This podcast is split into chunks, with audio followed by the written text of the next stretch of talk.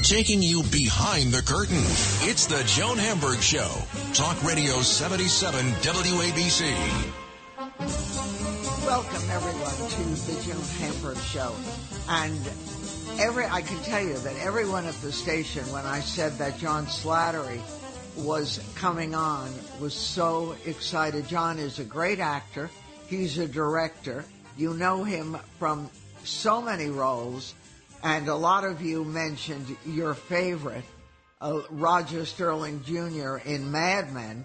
He got nominated for every award you can imagine with that. He's acted in movies, on television, and has done absolutely incredible things. And he joined the season, turned out to be the final season of The Good Fight. So I'm curious and welcome to you, John. Did you Thank know it was going to be the final season when they reached out to you? Uh, no, I didn't. I, I got a call somewhere in the middle of the season from Michelle King. So I took it um, personally, and I figured I was responsible for tanking the whole thing. uh, but I found out since it wasn't my fault. No, not your fault, not your fault at all. But it, you know, it is interesting because successful show, hot show, they Yeah. just decided what enough is enough. I guess. I mean, I you know, as stories run their course, and and it becomes maybe an uphill battle not to repeat yourself. And um, they've never been afraid to go at issues, political and otherwise. And um, they're tireless, Michelle and, and Robert King, that is. And um, I don't know. I guess they just.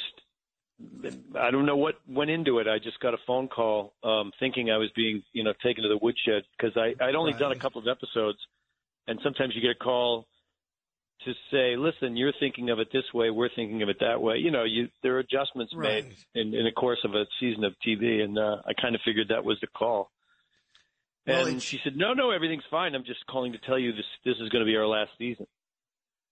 So It's which which is quite surprising because it's so relevant. I mean, the script is so It is. relevant where it it couldn't be if they knew, looked in a crystal ball and knew what we were going through in this country and that how people feel that they can't take anymore, they need relief, and your character is, you know, the doctor who's there providing relief uh, to Right. people and really Right. believes that he can make a difference.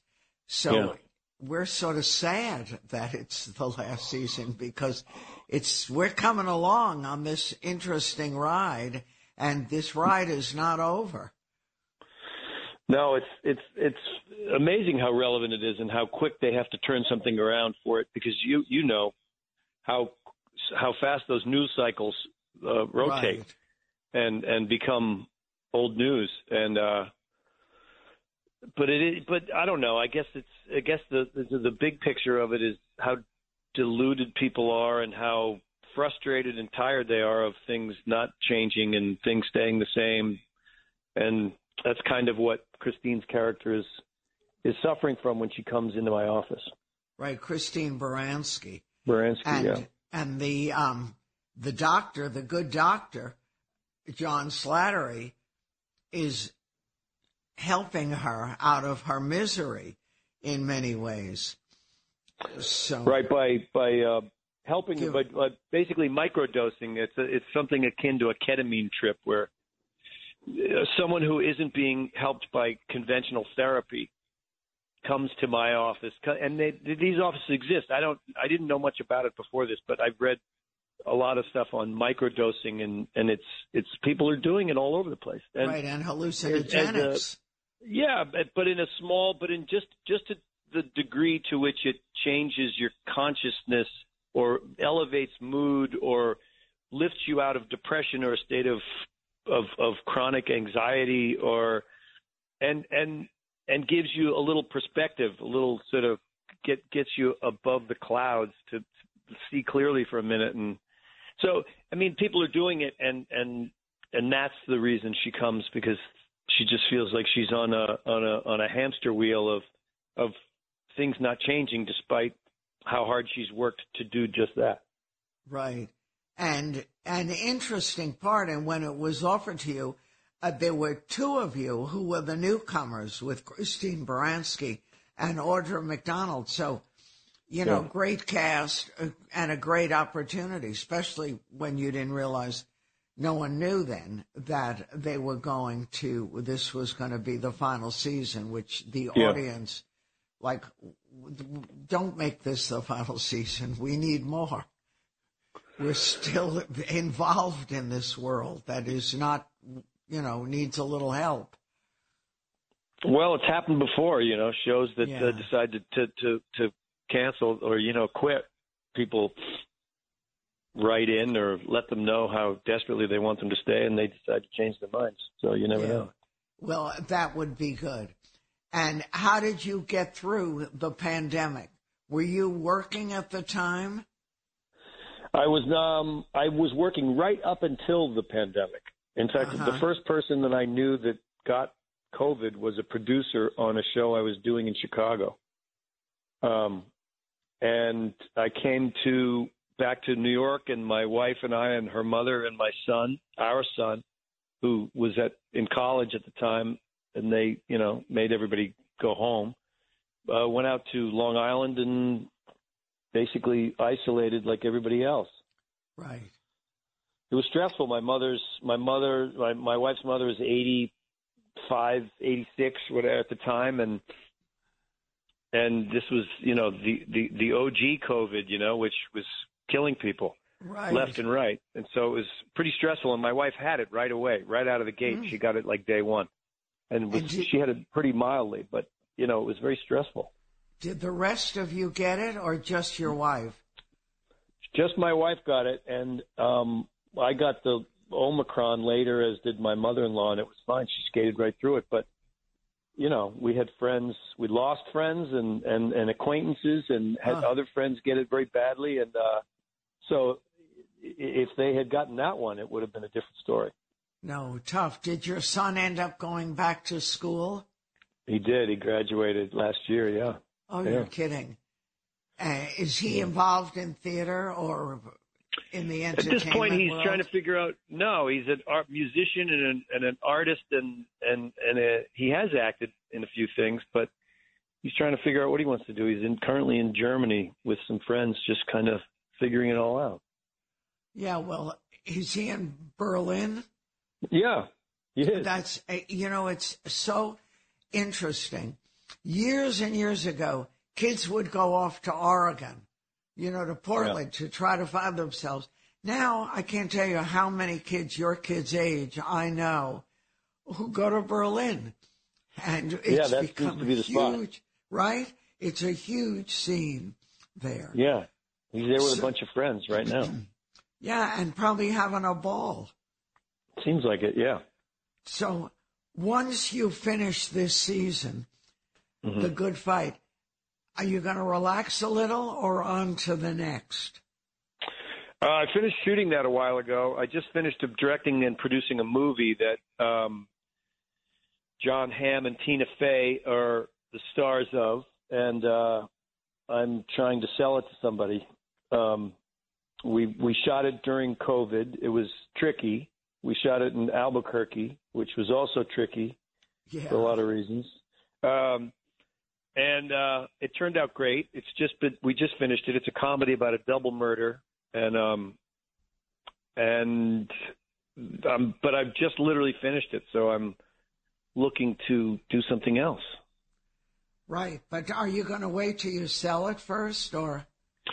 Uh, no, I mean I'll I'll do something else, and someone else is in charge of selling it. I I've done all I can. I've made it, and I've put it out into the world, and now, you know, it's a strange time to be. I mean, who knows who's selling, buying, and how people are viewing movies these days. I mean, it's mostly streaming, I guess, but I know. Those that's- those grounds are shifting all over the place.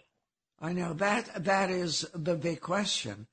That Yeah. how are we going to see movies? What's going to happen to movies? Right. And the truth is that if there are comedies or thrillers, you need an audience. You need to be in the theater and feel the laughter or the tension around you, and it changes the movie. it's such a good point because I just saw it. We did a screening in LA for distributors, and it's the first time being because of COVID that I got to see it in a room with 75 people, and it got all the laughs that I had intended.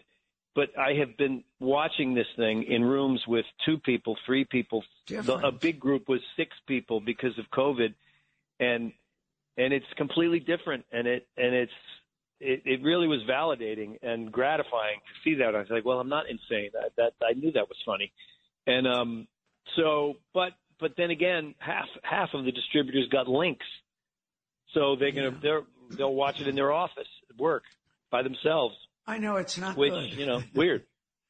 I know, and I I am a big comedy movie person, and you just can't see it alone streaming. It just mm-hmm. changes the whole personality. But if you're in that business, you've got a lot on your plate to deal with. And, and it is what it is. You can't hold out expectations of something that isn't realistic. You know, I, I, I kind of threw out the theatrical expectation a while back just because it does, and, and I'm okay with it. When I went in to make it, I was like, I don't care if somebody watches this on a television by themselves. I'm okay with that. I'd rather they didn't. It, it would be better in a in a big dark theater with a group of other people. But uh-huh.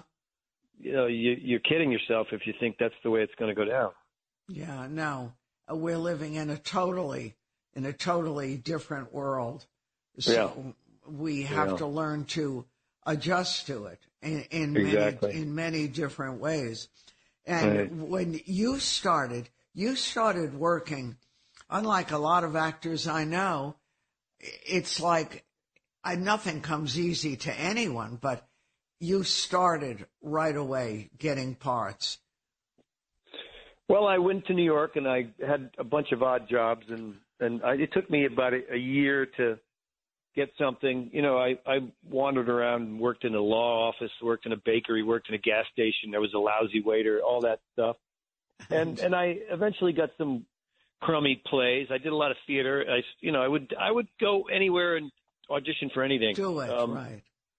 But um, yeah, but it it then once I started, I it, I, I worked pretty consistently. Yeah. In in all of them, whether it be film or Broadway or TV, yeah. but TV ended up being a really big deal. And how yeah. soon in your career did Mad Men come along? pretty late. I mean, I was I was 40, I think, by the time that showed up. So it changed my sort of trajectory a lot because it became so popular, um, which was great. But that, you know, I'd been around quite a while by the time that showed up. Um, and um, working. Yeah, well, yeah, all the time, plays, movies. You know, done a lot of mm-hmm. theater as well, um, and and was fine. And um, I think I had just done a season of Desperate Housewives, and you know, but Mad Men, excuse me, was certainly the best job I'd had to that point. Probably, you know, one of the certainly the, what I'll one of the things I'll be remembered for, I guess, if I'm remembered at all. Um, no, yeah, don't you know. underestimate yourself. That that is going to be with you and as yeah. well as other things too. It's just that I don't even think the writers knew, or well, you know, you always wanted to resonate with an audience, but it hit hard and really resonated with an audience. Yeah. And people talk about it all the time. Well, luckily, it's at the time it, you could. It, it kind of came along with the advent of the of the DVR or or being able or TiVo or whatever you could capture it. So they didn't have to. If you missed the first season, you could go back and get it, and it. I think it definitely enhanced its popularity by people being able to get it on demand, and and it's remained popular because of that, which is good because it holds up. It, it maybe partly hold. due to it's a period piece, but it's it's really exceptionally well written. Um, and yeah, I think they knew exactly what they were doing. No, it's yeah. really good. And at this stage in your career, and you are popular, you've been and are being in major things in every kind of the entertainment world. Do you still have to audition or do you hear about something or your agent calls you? It is so funny. So funny you say that because I'm dying to audition, but I but but the but because you know yeah I want to do something that I haven't done before. So you, when Right. you do something that's successful, you get sent a lot of the same stuff, which is fine. But then you, you so then you get to a point where okay now I've just directed this movie now my acting career's been on hold for a while between COVID and, and making this movie, so I'm ready to get out and do something different. But people aren't really you know, you get to a point. I I don't know whether they feel like they're insulting you by asking you to audition, or they're, or they just don't audition. People put themselves on tape with their phones, which yeah, I'm fine with as well. deal. Yeah, but it's it's so I Not don't. It, it's a funny it's a funny thing. The world has changed in that regard too, where there was a time where to do something that no one expected of you required you to show them that you could do it, and now it's like I don't know. I I I I would relish that opportunity to show someone that I can do something unexpected. You know, I guess everybody often- feels the same way. I, I wonder about that. My daughter in law is an actress, and they were out visiting this summer. They live in L.A., and they Yeah. came out to Long Island, and she was auditioning like crazy through the phone. I thought, Yeah. well, how? And I certainly wasn't going to say anything, but how do they really know what you can do, even though that's what they're doing? It seems like it's really hard for the actor to. It is hard for the actor because you have to be the cinematographer. You've got to find somebody to read with you. You've got to do all that stuff that that's that's really not. It's not fair to the actors to do that, but that's just the, again, that's just the way the world has evolved. But being on the other end of it while directing that film, that's how I cast the movie on tape, like that, so it works right? And you just need an indication that the person is able to make an adjustment. You know, they have an initial take on the part that might be good and promising, and they look right for the part, and they fit into the ensemble the right way. And then you get back in touch with them via whoever the casting director or directly, and you say, look, try it this way, a little slower, a little less apologetic, but blah, blah, blah, whatever the direction, and see if they can make that adjustment. And you don't need it to be a of great cinematic quality or of of a full production. You're only in even in an audition with someone holding pages. You're only looking. You're looking for a, a, a, a, mutability, a, a, an indication that they can work with you and make changes and take direction and stuff. So, so it, it does work. The the taping thing works. That's how it, you know, and Yeah. so it's it's just um like anything it just you got to find a piece of material that that that clicks with you and and you fit into so Right. And do you ever feel anxiety about maybe not working again or doing the kind of stuff you really want to do at this point in your career? i do i do right now i do You do. um but you're in yeah. but you're in a, a a hot series. i know but it's funny you know it might be on now but i finished shooting it months ago and then Yeah. i've done this other stuff so yeah you always feel i mean it it ebbs and flows like anything you your confidence and and and your ability to sort of believe that it's all going to turn out even though you've been doing this for 35 years and it's it's worked out so far you kind of you always out. get the feeling oh this might be it i guess this is it or you're doing something that isn't necessarily the most creatively satisfying thing in order to pay the bills or or or whatever but yeah you feel like that you know i'm i've, I've i just turned 60 That's And- a mere slip of a youth today. right yeah it's right but but not necessarily in show business terms No. No. So- but you know there's yeah you know the the the the, the cause for concern like it, like everything else shifts and and um changes as as you know the days go by some days you feel fine about it other days not so much Well, take a breath because you're here for the long run. John Slattery, one of our really great actors. And you can watch him. He's in his final season of The Good Fight.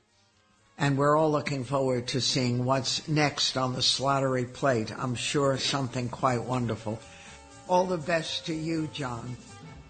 Thank you. Very, thank you very much. And thanks for having me. I've enjoyed it. We'll talk to you again. All the best. Okay. I'm Joan Hamburg, and you're listening to WABC. Stay tuned. We have lots more ahead.